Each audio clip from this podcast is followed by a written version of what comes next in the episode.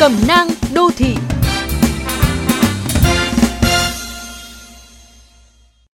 Chạy xe trên đường, chắc hẳn các bạn từng bị tắc đường bởi một vụ tai nạn giao thông.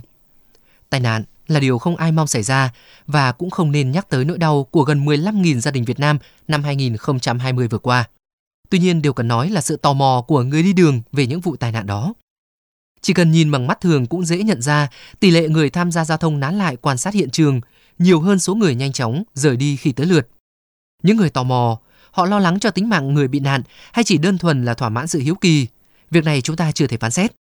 Nhưng rõ ràng, mỗi người chỉ cần đi chậm vài giây, nhìn bằng được nạn nhân đang đau đớn, thậm chí đã tử vong rồi mới bằng lòng di chuyển, thì cả tuyến đường sẽ có nguy cơ tắc nhiều cây số. Tại sao lại có tình trạng tò mò về những thứ có thể gây ám ảnh cả đời đến như vậy? Không chỉ tai nạn giao thông, ngay cả việc lao vào xem đội công binh vội hóa quả bom còn sót lại sau chiến tranh cũng diễn ra nhiều lần. Việc này cần đánh giá dưới góc độ khoa học, nhưng có lẽ tôi và các bạn hãy khoan tò mò về những vấn đề trên mà cần nhìn thẳng vào hệ lụy của sự tò mò. Sẽ tốt hơn rất nhiều nếu bạn góp phần giải phóng tuyến đường đang tắc bằng việc di chuyển ngay khỏi hiện trường vụ tai nạn nếu cảm thấy không thể giúp gì được cho nạn nhân.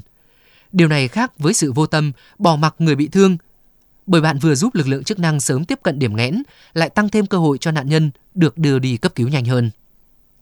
Và như đã nói, bạn sẽ không gián tiếp tạo ra những suy nghĩ tò mò cho người khác.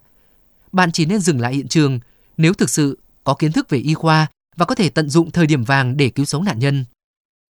Luật pháp đã quy định về hành vi bỏ mặc, không cứu giúp người bị nạn, nhưng chưa có quy định đối với hành vi tò mò gây ùn tắc, gián tiếp gây ra cái chết cho nạn nhân tai nạn giao thông. Nhưng chúng ta hoàn toàn có thể phòng ngừa.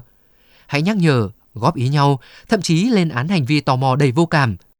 Bởi việc bạn tò mò với cái chết của ai đó, hoàn toàn có thể gây ra cái chết trong vô vọng của người bị thương, đang được chờ đưa đi cấp cứu.